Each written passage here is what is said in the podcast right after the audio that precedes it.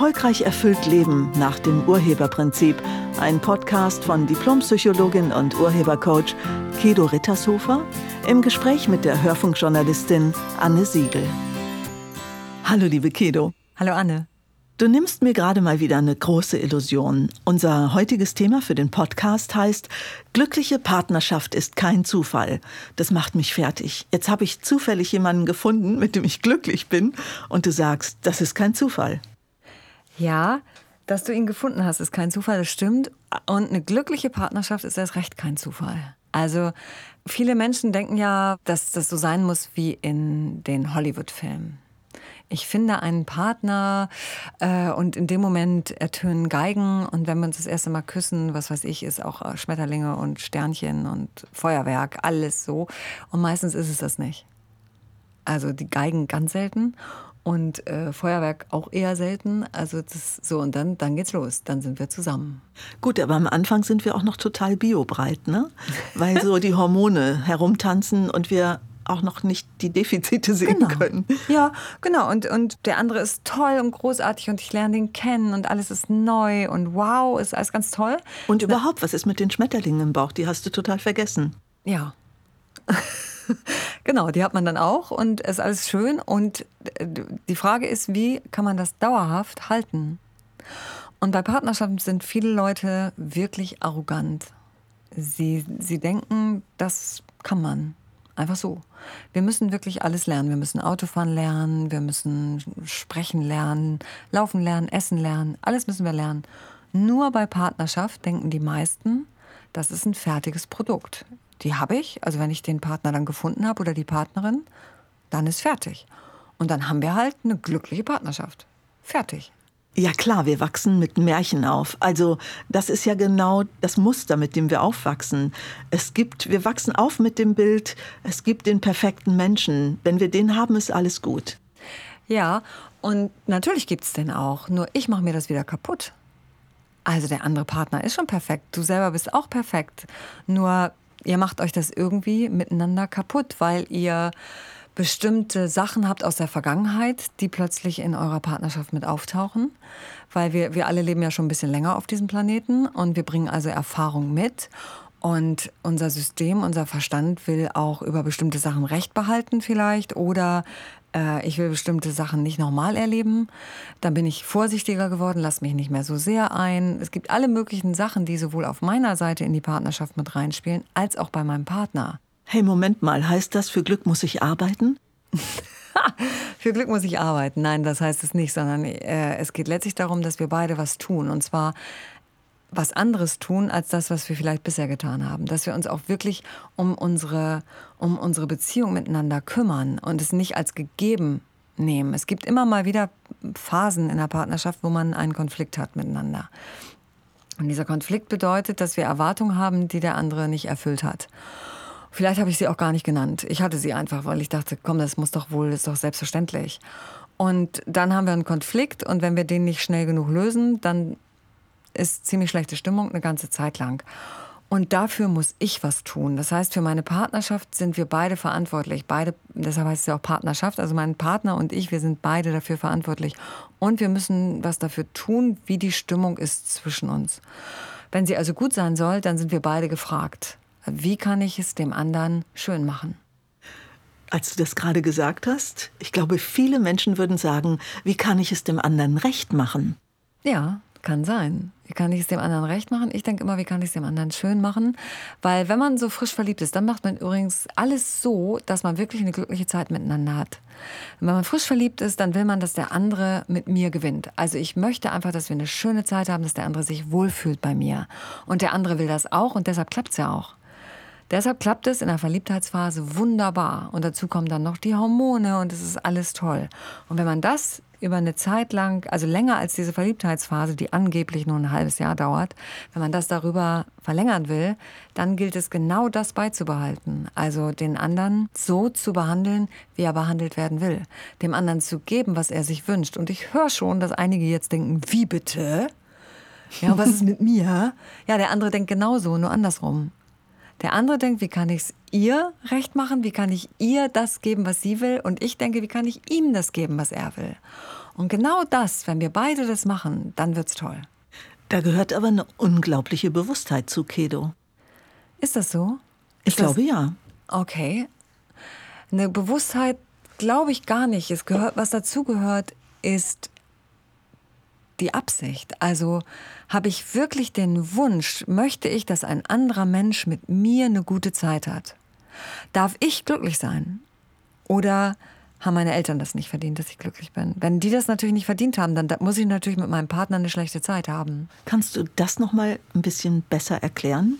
Ja, wir, wir sind ja, also wir sind Menschen mit Erfahrung. Das heißt, es kann sein, dass ich meinen Eltern irgendwas übel nehme. Ich hab, wir haben einen Podcast gedreht vor einiger Zeit, den vielleicht der eine oder andere auch gehört hat.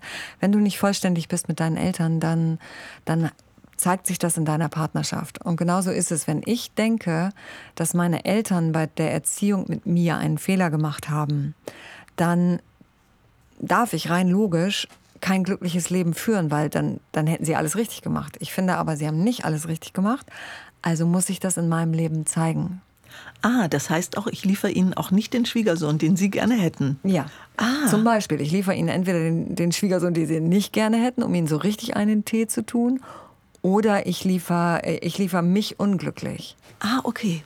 Dafür muss ich unsere Partnerschaft runterfahren. Also ich muss dafür sorgen, dass wir keine gute Zeit haben miteinander, damit ich wirklich unglücklich bin, damit das auch wirklich alle sehen. Kedo, du hast gerade noch ein Stichwort gegeben, auf das ich eingehen möchte, weil es auch aus dem Urheberprinzip kommt.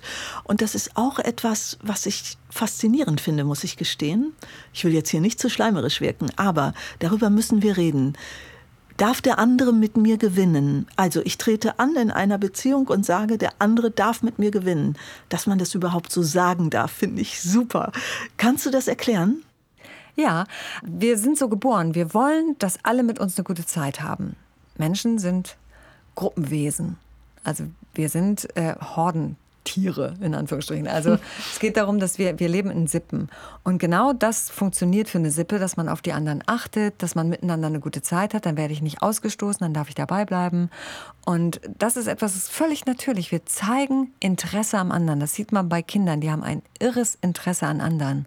Die gehen wirklich einfach auf andere Menschen zu, mit wachen Augen, gucken die an und stellen Fragen und sind überhaupt nicht darauf aus, jemandem weh zu tun. Überhaupt nicht. Die sind einfach nur neugierig und wollen eine gute Zeit haben. Es, gibt, äh, es gab ein ganz schönes YouTube-Video, wo man das sieht, wo sich kleine Kinder oder Kinder zu Erwachsenen in einem Café an, an den Tisch mitsetzen. Die Erwachsenen saßen alleine. Und die Kinder haben sich einfach dazugesetzt und haben dann Fragen gestellt. Was trinkst du? Kommst du oft hierher? Äh, was machst du sonst so? Hast du viel Geld? Die haben einfach Fragen gestellt und die Erwachsenen sind richtig aufgeblüht dabei. Es war ein ganz schönes Video, wie einfach, und dann sagen die Kinder, wie einfach es ist, mit jemandem in Kommunikation zu sein. Weil sie nicht bewerten. Weil sie nicht bewerten Okay. und weil sie einfach nur eine gute Zeit haben wollen. Die Kinder wollen selber eine gute Zeit haben und deshalb wollen sie auch, dass andere mit ihnen eine gute Zeit haben. Und deshalb ist es eigentlich natürlich, dass wir wollen, dass andere mit uns gewinnen, also eine gute Zeit haben. Es sei denn, und jetzt kommt es, ich habe irgendwas dann erlebt im Laufe meines Lebens, sei es in der Schule, ich wurde Außenseiter oder ich bin gemobbt worden eben oder ich habe hab was Schlimmes erlebt, dann kann es sein, dass ich mein Vertrauen zu Menschen verliere und auch finde, die haben es nicht mehr verdient, dass ich nett zu ihnen bin. Und dann werde ich eben nicht mehr so nett sein. Hieße, es gibt Partner, mit denen man grundsätzlich nicht gewinnen könnte oder Partnerinnen? Ja, solange sie diese Meinung nicht aufgeben oder solange sie ihren Rachefeldzug nicht beenden. Es gibt ja das- Menschen, die sind auf Rachefeldzug. Ja, wenn du sagst Rachefeldzug gegen sich selbst, aber doch dann, oder? Äh, das sehen sie nicht. Ah, Sie sehen, sie sehen, natürlich sind sie immer diejenigen, die den Preis bezahlen. Nur das sehen die meisten nicht. Sie glauben, weil mir das, weil ich das erlebt habe, äh, muss ich das jetzt allen Männern oder allen Frauen heimzahlen. und was ist der Preis, Kedo? Ein unglückliches Leben. Uh, okay. Wow. Das ist ein ziemlich hoher Preis. Das ist ein sehr hoher Preis. Ja.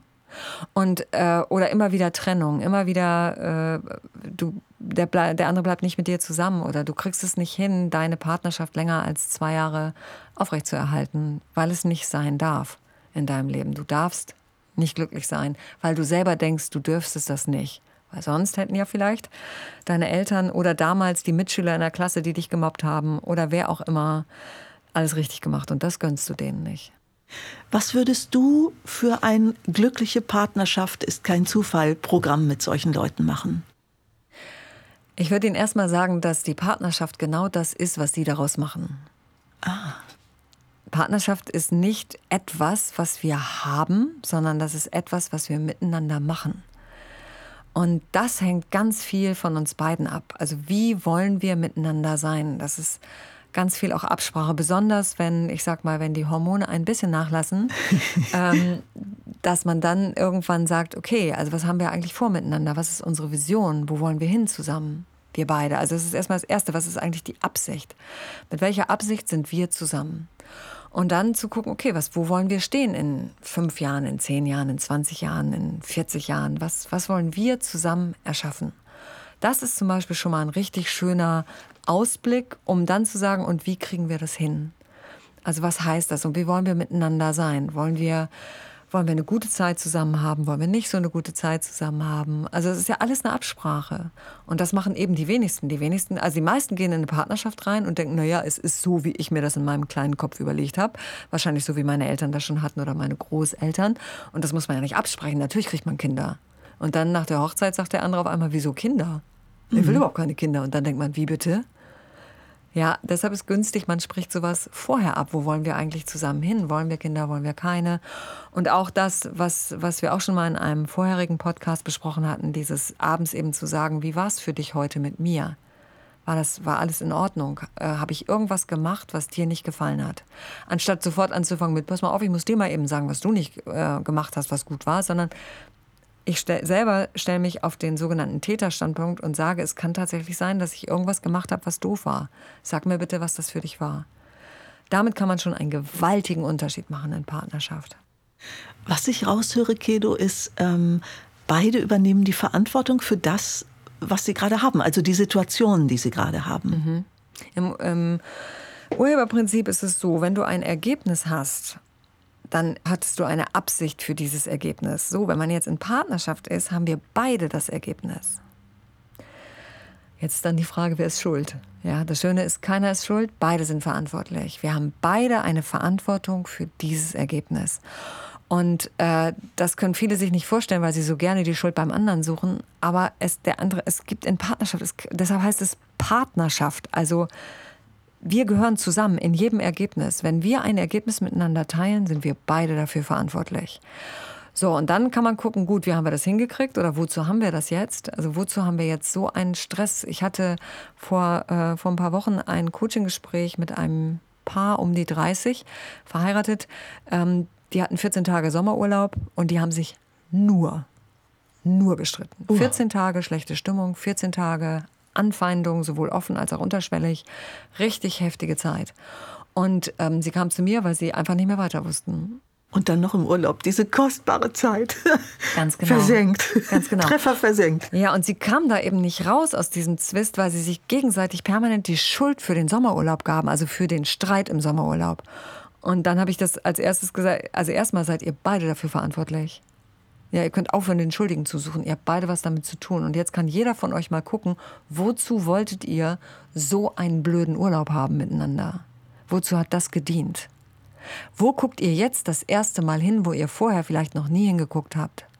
Also auch so ein Streit, so blöd er vielleicht ist, hat eine dahinterliegende positive Absicht. Und die gilt es rauszufinden. Und das wiederum macht wirklich Spaß in Partnerschaft, herauszufinden, mit welcher Absicht macht der andere das. Also was, was steckt Positives dahinter für ihn. Und ähm, das meine ich. Also ihr müsst viel dafür tun, äh, am Anfang, weil es vielleicht nicht unbedingt vorgelebt wurde, muss man das erst lernen miteinander, wie es geht. Aber wenn man es dann hat, dann kann man da wirklich, dann sind das nur noch feine kleine Schräubchen, die man hin und wieder mal drehen muss. Äh, äh, dann dauert kein Streit mehr lange. Man weiß sofort, jetzt fragen wir uns gegenseitig, worum geht's gerade oder was, was läuft hier eigentlich? Wozu haben wir das? Lass uns mal kurz eine Auszeit nehmen miteinander. Wir setzen uns mal still auf diese Bank und reden in Ruhe darüber, was eigentlich läuft. So anstatt im Auto den großen Streit zu haben. Oder wir fahren jetzt rechts ran, trinken Kaffee und klären das. Das ist glückliche Partnerschaft. Und das ist weit weg von Zufall, sondern das ist viel auch durch Handeln, durch eine andere Einstellung, durch eine Grundeinstellung. Ich will, dass der andere gewinnt. Dadurch erschaffen wir das.